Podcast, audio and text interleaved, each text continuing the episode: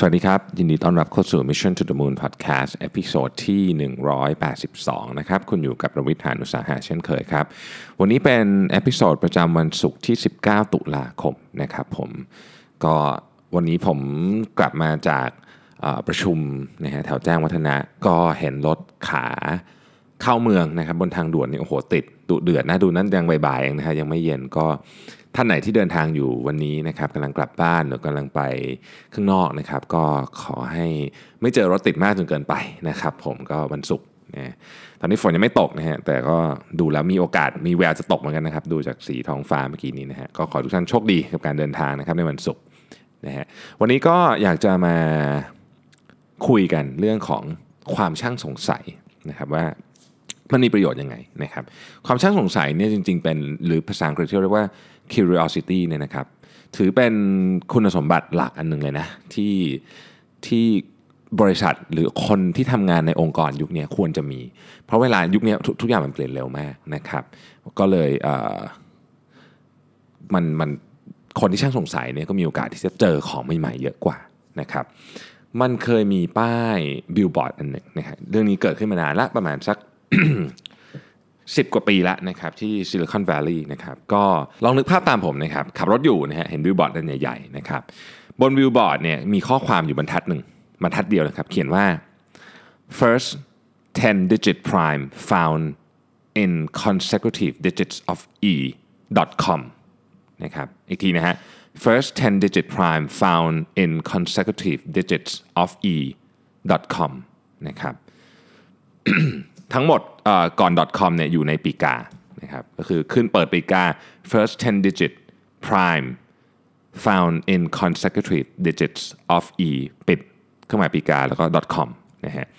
ถ้าเราจะแปลเป็นภาษาไทยก็คือจำนวนเฉพาะ 10 หลักแรกในค่าที่เรียงกันของ e com นะครับคนส่วนใหญ่ก็คงเออมันก็เป็นโฆษณาที่แปลกแต่คงไม่ได้ไม่ได้คิดอะไรนะฮะจริงๆเนี่ยต้องบอกว่า เอ่อเนื่องจากมันเป็นโจทย์เลขมันก็ฟังดูแบบซับซ้อนคนส่วนใหญ่ก็คงจะปล่อยมันไปนะฮะแต่ความจริงเนี่ยสิ่งที่ป้ายบิลบอร์ดที่ต้องการจะสื่อคือ e ที่ว่านี้นะครับก็คือค่าคงตัวของฐานลอการิทึมธรรมชาติหรือ natural natural logarithm นะครับมีค่าประมาณ 2.718ตึ๊ดๆอะไรยาวเหยียดเลยเนี่ยนะครับดังนั้นคำตอบของมันเนี่ยคำตอบของอันนี้นะคำตอบของอันนี้ก็คือ 10จำนวนเฉพาะ 10 หลักแรกนะครับจะตอบ คำตอบคือ 7 4 2 7 4 6 6 3 9 1 แล้วก็มี .com ด้วยนะครับ มันเป็นเว็บไซต์ของ address อันหนึ่ง เป็น URL ของ address อันหนึ่งนะครับ บนเว็บไซต์นี้มีโจทย์เลขอีกอันหนึ่งให้แก้นะครับ คนที่ตอบถูก คนที่ตอบถูกก็คือ 1 ต้องไปเว็บไซต์ถูกด้วยนะครับ ไปที่ 7 4 2 7 4 6 6 3 9 1เนี่ยนะครับ .com เสร็จแล้วก็ไปเจอโจทย์อีกอีกอันหนึ่งนะครับ แก้อีกทีหนึ่งนะครับ จะเห็นข้อความเชิญให้ส่งเรซูเม่ไปสมัครงานที่ Google ฮะผมคิดว่าวิธีนี้มันเท่มากด้วยด้วยเหตุผลสองประการ เหตุผลประการที่หนึ่งก็คือเออ คนที่มี curiosity มีความช่างสงสัยเท่านั้นนะถึงจะฝ่าด่านเข้าไปส่งเรซูเม่ผ่านกระบวนการนี้ได้ แล้วผมเชื่อว่ากระบวนการนี้ต้องได้รับคนที่ผ่านกระบวนการนี้ไปคงได้รับการคัดกรองเป็นพิเศษนะครับจะบอกว่าคนที่ส่งเข้าไปไม่จำเป็นจะต้องเป็นโปรแกรมเมอร์ไม่จำเป็นจะต้องเป็นคนที่มีความรู้ด้านเทคนิคสูง เพราะไอ้ไอ้ค่า E ที่ผมว่าเนี่ยเด็กมปลายก็รู้หมดทุกคนนะฮะมันเป็นความรู้คณิตศาสตร์ คณิตศาสตร์ที่ไม่ได้ยาก สิ่งที่ยากที่จะเกิดขึ้นก็คือความช่างสงสัยของคนที่จะเข้าไปในเว็บไซต์ต่างหาก นะครับนั่นดังนั้นก็คือว่าถ้าเกิดว่าคนไหนช่างสงสัยพอที่จะอยู่ในเลเวลของบริษัทอย่าง Google ได้เนี่ยก็ถูก pre-screen ไปแล้วรอบหนึ่งโดยขบวนการนี้ นี่ก็คือ mechanic ที่เท่มากนะผมว่าผมว่าคำว่า curiosity ในอย่างในในเคสแบบนี้เนี่ยนะครับ เราเราคงต้อง มีนิยามนิดนึงนะมันคือความสนใจอยากรู้หรือช่างคิดช่างสงสัยนะฮะซึ่งมันจะแตกต่างจากการอยากรู้เรื่องชาวบ้านนิดนึงนะคือนึกออกไหมก็จะมีคนถามว่าเอ๊ะช่างสงสัยนี่คือช่างสงสัยเรื่องคนอื่นไปหมดหรือเปล่าอย่างเงี้ยจริงๆ ไม่ใช่นะมันคือมันอธิบายเป็นภาษาไทยเนี่ยมันอธิอธิบายยากนิดหนึ่งนะฮะแต่ว่าเออจริงๆภาษาอังกฤษก็ยากคือความหมายนี่มันมันเป็นความรู้สึกของเราอะนะช่างสงสัยแบบสงสัยอยากรู้เรื่องที่เป็นที่เป็นที่เป็นประโยชน์รู้ลงลึกลงไปเรื่อยๆเนี่ยนะครับกับสงสัยเรื่องแบบ ข่าวดาราเนี่ยมันเป็นคนละช่างสงสัยเนอะนะฮะโอเค ทีนี้ในการทำงานเนี่ยอย่างบริษัทอย่าง Google เนี่ยต้องการคนที่มีความช่างสงสัย ช่างคิด อยากเรียนรู้อยากรู้มาก ๆ นะฮะคนคนที่เห็นบิลบอร์ดเนี่ยถ้าถ้ายังจำได้ว่า E คืออะไร หรือเข้าใจว่า E คืออะไรเนี่ยนะฮะก็คงจะเห็นก็เห็นก็ก็เห็นคำตอบก็คงเฉยๆก็คงนึกออกแล้วมันคืออะไรนะครับหมายถึงว่าก็ต้องมานั่งเขียน ว่ามันคือเลขอะไรก็แต่ว่าหลายคนอาจจะไม่ทำถึงแม้จะรู้คำตอบแต่ไม่ทำนะครับกูก็ต้องการคนที่สงสัยและสงสัยมากพอนะครับที่จะลงมือพิมพ์ URL อันนี้ให้ถูกต้องให้ได้ คือพิมพ์เลขนี้ให้ถูกต้องให้ได้นะฮะเอริกชมิดซีอของ Google อดีตซีอของ Google เนี่ยเคยกล่าวไว้เลยนะครับ บอกว่า we run this company on questions not answers นะฮะบริษัทของเราเนี่ยอยู่ได้เพราะว่าเราถามคำถามตลอดเวลานะครับ ไม่ใช่เพราะว่าเราหาคำตอบที่ถูกต้องได้ตลอดเวลาเพราะในความจริงในความเป็นจริงเนี่ยจะไม่มีใครหาคำตอบที่ถูกต้องได้ตลอดเวลาเนี่ยซีอดีตซีอีโอของ Google ก็เคยกล่าวไว้นะครับมันมี paper หนึ่งของ Harvard Business Review นะฮะชื่อว่า The Business Case for Curiosity นะฮะซึ่งเขียนโดย Francesca Gino นะครับเป็นอาจารย์อยู่ที่ Harvard Business School นะครับได้สรุปไว้เลยนะครับว่าองค์กรที่มีวัฒนธรรมช่างสงสัยเนี่ยจะยิ่งทำผลงานได้ดี และข่าวดีก็คือ ความช่างสงสัยอันเนี้ยแบบเนี้ยนะครับมันส่งเสริมกันได้นะฮะแล้วก็วิธีการก็ไม่ได้ซับซ้อนอะไรมากมายด้วยนะครับถ้าหากว่าเราทำให้คนช่างสงสัยได้มากขึ้นเนี่ยเราจะทำให้องค์กรมีโอกาสที่จะอยู่รอด ในยุคที่ทุกอย่างมันเปลี่ยนเร็วขนาดนี้ได้นะครับเรามาดูกันหน่อยนะครับว่าข้อดีข้อดีนะของความช่างสงสัยในโลกธุรกิจเนี่ยมีอะไรบ้างนะครับ เวลาเเราคิด ถึงเรื่องการแก้ปัญหาในธุรกิจเนี่ยนะฮะถ้าเกิดเราช่างสงสัยเราจะคิดว่าเฮ้ยนอกจากไอ้วิธีที่เขาต้องทำกันอยู่เนี่ยมันมีวิธีอื่นไหมทำมีวิธีอื่นที่จะทำอีกไหมทำไมเราถึงต้องยึดติดอยู่กับวิธีการเดิมๆอะเราเรามีวิธีอื่นอีกไหมที่จะทำนะครับคำถามประเภทนี้แหละว่าเรามีวิธีอื่นอีกไหมนี่เป็นวิธีเดียวเหรอที่จะทำได้เนี่ยนะครับ จะทำให้เกิด innovation ต่างๆ ขึ้นในโลกคำถามประเภทนี้ทำให้เราค้นพบตั้งแต่หลอดไฟ มาจนถึงรถยนต์ไร้คนขับในทุกวันนี้นะครับถ้าเราตั้งต้นคำถามด้วยความ สงสัยว่า เอ๊ะ มันมีวิธีอื่นอีกไหมทำไมเราถึงทำแบบนี้มาตั้งนานเราไม่ลองเปลี่ยนวิธีดูเลยเนี่ยนะฮะเราจะคิดเรื่องนั้นเนี่ยในหลายรูปแบบ ผมคิดว่าอันนี้เป็นวิธีเป็นวิเป็นแนวคิดที่คล้ายกับสิ่งที่เราคุยกันเมื่อวานนี้ เรื่องอ่ anchoring คือถ้าเกิดเราไม่ยึดติดกับวิธีการคิดแบบเดิมๆเราก็จะเหมือนกับปลดไบแอสของตัวเรากับวิธีคิดแบบเดิมๆได้ แล้วก็หาวิธีการใหม่ๆเข้ามาได้นะครับ เราจะคิดเรื่องที่รอบด้านมากขึ้น แล้วก็พยายามคิดหาเหตุผลที่ก่อนหน้านี้อาจจะไม่มีใครเคยมองมุมนี้มาก่อนนะครับ เมื่อเอาเรื่องนี้เนี่ยมาทำงานกับการเป็นทีมในองค์กรเนี่ยคือช่างสงสัยเนี่ยช่างสงสัยอย่างเดียวก็อาจจะยังทำอะไรไม่ได้มันต้องมีการมาลงมือด้วยนะครับ เราก็จะประมวลข้อดีของความช่างสงสัยได้มากขึ้นไปอีกนะมันจะเป็นประมประมาณนี้นะฮะข้อที่ 1 ก็คือ เราจะตัดสินใจได้ดีขึ้น ถ้าเราเปิดใจและตั้งคำถามว่ามีวิธีอื่นอีกไหมนะครับมันจะเป็นคำถามปลายเปิดละนะฮะจะไม่เกิด confirmation bias confirmation bias คืออะไรเราเมื่อวานเราคุยกันไปแล้วนะ confirmation bias นะครับเอาแบบสั้นๆอีกทีหนึ่ง confirmation bias คือปกติเนี่ยเราจะหาข้อมูลมาสนับสนุนสิ่งที่เราเชื่ออยู่แล้ว อะไรที่ที่เราไม่เชื่อเราจะหาข้อมูลมาหักล้างมัน แม้ว่าจะมีข้อมูลที่ชัดเจนหนัก แน่นกว่าว่าเรื่องที่เราไม่เชื่อเป็นเรื่องจริง เราก็ไม่เชื่ออยู่ดีนะฮะนี่คือ confirmation bias นะครับข้อที่ 2 คือ เราจะมองเห็นสิ่งที่อาจจะเป็น innovation ได้มากขึ้นนะครับสิ่งนี้เกิดขึ้นทั้งทั้งในงานที่ต้องใช้ความคิดสร้างสรรค์และงานแบบรูทีนนะบางทีเราบางทีเราชอบมองว่างานรูทีนจะไปมี innovation อะไรจริง ๆ มีนะฮะคือถ้าเราเปิดใจปุ๊บเนี่ยเรดาร์เรามันจะเปิดทันทีเรดาร์เรามันจะเปิดทันที แล้วไอ้งานที่เราคิดว่าเป็นงาน routine เนี่ยนะครับ มันจะมีอินโนเวชันเกิดขึ้นในกระบวนการการทำงานได้อาจจะเป็นเรื่องที่ไม่ได้ใหญ่โตอะไรมาก อย่างทุกวันนี้ผมก็ยังพยายามหาวิธีการตอบอีเมล ให้มีประสิทธิภาพมากขึ้นอยู่นะฮะถึงแม้ว่าการตอบอีเมลเนี่ยเราจะทำผมทำมาตั้ง 10 กว่าปีแล้วแต่ว่าผมก็ยังพยายามพยายามหา ผมเชื่อว่ามันจะมีวิธีการ ในการจัดเรียงกระบวนการทางสมองของผมเองเนี่ยที่จะทำให้การตอบอีเมลเนี่ยมันมันมีประสิทธิภาพมากขึ้นนะครับในแง่ขององค์กรนะในแง่ขององค์กรเนี่ยเมื่อเราเปิดใจนะครับเปิดใจกับกับ กับความเชื่อที่ว่าโอเค มันอาจจะมีของที่ดีกว่านี้อยู่ได้เนี่ยนะฮะเราก็จะเริ่มหาทางอื่นๆ ที่เราจะยังไม่รู้นะครับหรือบริษัทเราอาจจะยังไม่ได้ทำคือมันไม่อยู่ในองค์ความรู้ของเราเลยเนี่ยนะฮะเราก็จะเกิดความคิดสร้างสารรค์มากขึ้นอะไรอะไรก็มีโอกาสเป็นไปได้ทั้งนั้นนะครับข้อที่3เนี่ยความขัดแย้งในทีมจะลดลง คือถ้าเกิดเราเอา mind อันนี้เป็น mindset นะ mindset นะครับ คือความช่างสงสัยความอยากรู้เนี่ยเป็น mindset ถ้าเกิดว่าเราทำงานอยู่ในทีมที่ไม่มีใครช่างสงสัยเลยแปลว่าแปลว่าคนในทีมมั่นใจว่าตัวเองรู้เกือบทุกเรื่องแล้วเนี่ยนะครับ ไอเดียใหม่ ๆ ที่ถูกยิงขึ้นมาเนี่ยมันจะถูกที่ที่ถูกส่งขึ้นมาเนี่ยมันถูกชุดดาวก็คือถูกยิงออกไปหมดเลยแบบ ไม่เอาอันนี้ก็ไม่เอาอันนี้อันนี้ต้องไม่ได้เพราะ อันนี้ทำไม่ได้แน่เพราะ อันนี้อาจจะทำได้แต่ไม่ทำดีกว่าอะไรอย่างเงี้ยนะครับมันจะเป็นอารมณ์แบบนี้ ถ้าเราทำงานอยู่ในทีมที่ mindset แบบนี้หมดเนี่ย innovation เกิดยากนะ innovation เกิดยากมากนะครับ แต่ว่าถ้าเกิดเราช่างสงสัย ช่างสงสัยคือจะเปิดใจ เวลาเราเปิดใจเนี่ยเราจะรับฟังสิ่งที่คนอื่นพูดอย่างตั้งใจนะครับ เราจะไม่รีบฟันธงโอเคแหละ เราอาจจะเชื่อว่าเรื่องนี้มันทำแบบนี้ถูก แต่เราจะฟังเหตุผลของคนอื่นนิดหนึ่งว่า เอ๊ะเรื่องที่เขาพูดมาเนี่ยเราไม่เคยมองมุมนี้เลยนะ แต่ว่า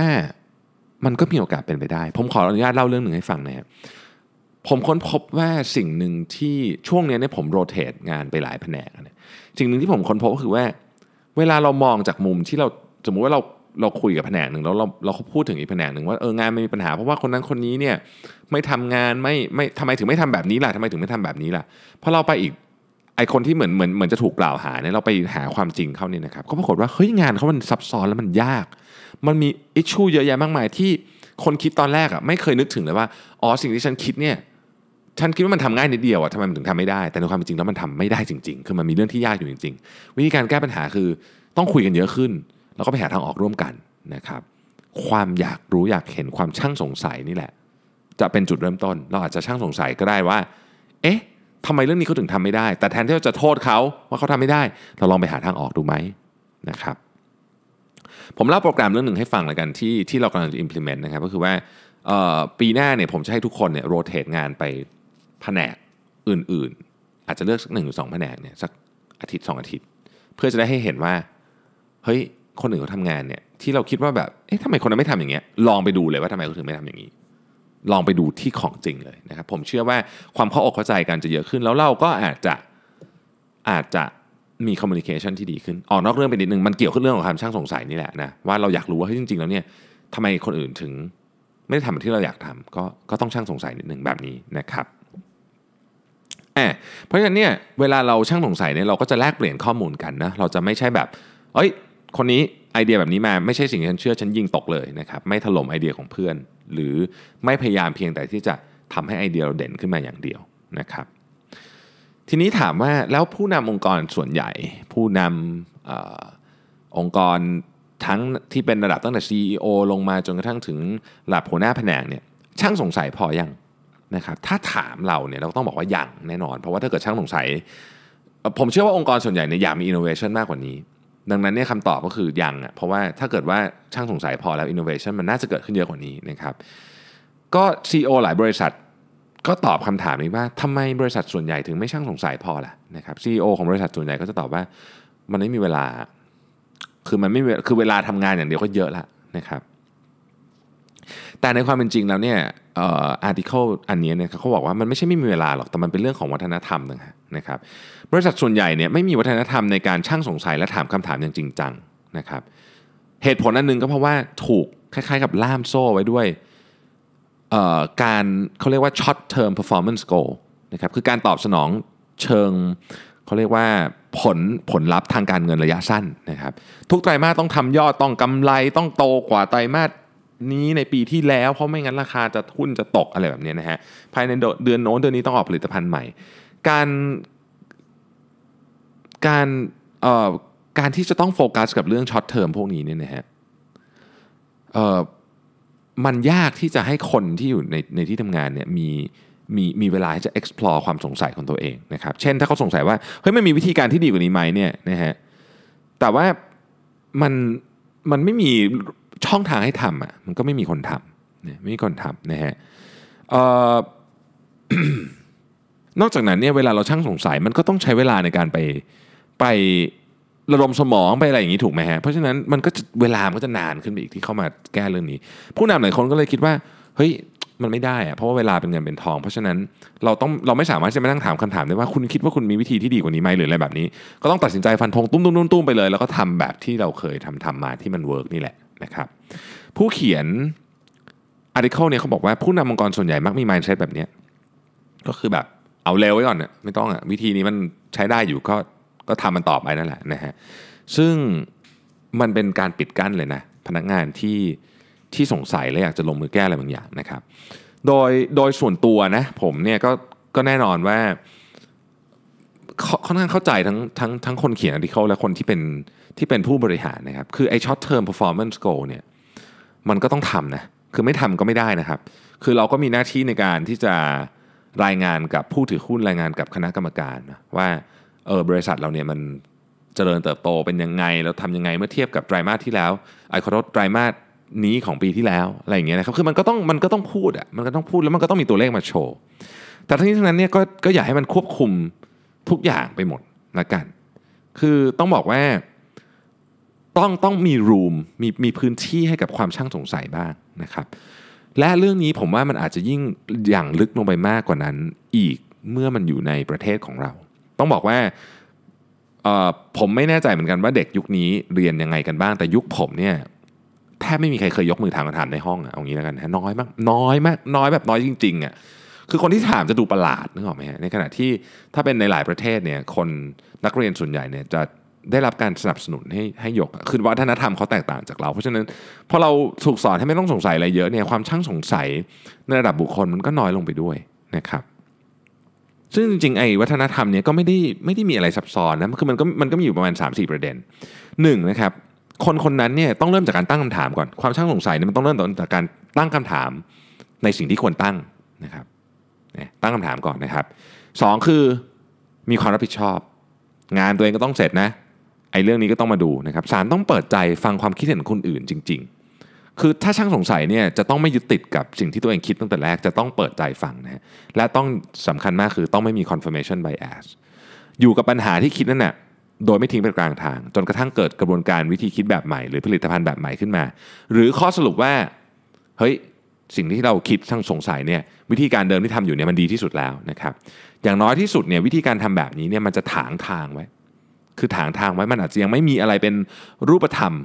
นะครับในในนั้นแต่ว่ามันจะถางทางไว้ วัฒนธรรมแบบนี้แหละ จะทำให้บริษัทมี innovation ได้นะครับ แล้วเราเนี่ยจะไปหาคนแบบนี้ได้จากไหน เราจะไปหาคนแบบนี้ได้จากไหนนะครับ คนที่จะหาพลังงานมานั่งถามนะครับ มานั่งคิดว่าวัฒนธรรมองค์กรเราเนี่ยควรจะเปลี่ยนแปลงอะไรบ้างนะครับ ก็ผู้เขียน นะครับก็ได้ไปทำงานวิจัยเนี่ยอย่างที่ผมบอกผมชอบผมชอบเปเปอร์ของ Harvard Business Review หรือของ McKinsey เพราะว่าเขามีเขามีการทำสำรวจงานวิจัย หลายคนจะบอกว่าเอ๊ะบริษัทหรือหรือหรือบางองค์กรงานวิจัยมันมันมันเอียงหรือเปล่าเหมือนไม่ใช่หมายถึงว่า มันอาจจะมีความไบแอสหรือเปล่าเนี่ยก็อาจจะมีคือผมพูดจริงๆว่าบางอันอ่านแล้วก็จะมันก็ดูแบบเหมือนกับเอ็นไปทางใดทางหนึ่ง ซึ่งก็เป็นเรื่องปกตินะครับเวลาอ่านงานวิจัยเราก็ต้องดูอยู่แล้ว แต่ว่าอย่างน้อยที่สุดเนี่ยผมเชื่อว่า ก็ยังดีอะยังมียังดีที่มีอะไรให้อ่านนะครับเนี่ยผู้เขียนอาร์ติเคิลนี้ของ Harvard Business Review เนี่ยก็ไปทำการสำรวจองค์กรที่ให้ค่ากับความช่างสงสัยของพนักงานนะครับ แล้วก็มีการบริหารจัดการที่ดีนะครับ พนักงานเนี่ยในองค์กรเหล่านี้เนี่ยจะเข้าใจตรงกันว่าเวลาไหนเป็นช่วงสำหรับการถามคำถาม นั่งคิดและแสวงหาแนวทางใหม่ ๆ เวลาไหนเป็นช่วงที่ต้องก้มหน้าก้มตาทำงานตรงหน้าให้เสร็จนะครับ สำหรับหลายบริษัทเนี่ยการจะทำสิ่งนี้ให้เกิดขึ้น หมายถึงการยกเครื่องวัฒนธรรม กันใหม่หมดทั้งองค์กรเลยนะครับไม่ใช่สิ่งที่ทำไม่ได้นะ ผมเชื่อว่าทำได้ และผมคิดว่าเป็นสิ่งที่ต้องทำด้วยนะครับ มันมีวิธีอยู่ด้วยว่าเราจะเสริมความอยากรู้ให้กับคนในองค์กรได้ยังไงนะครับแต่ว่า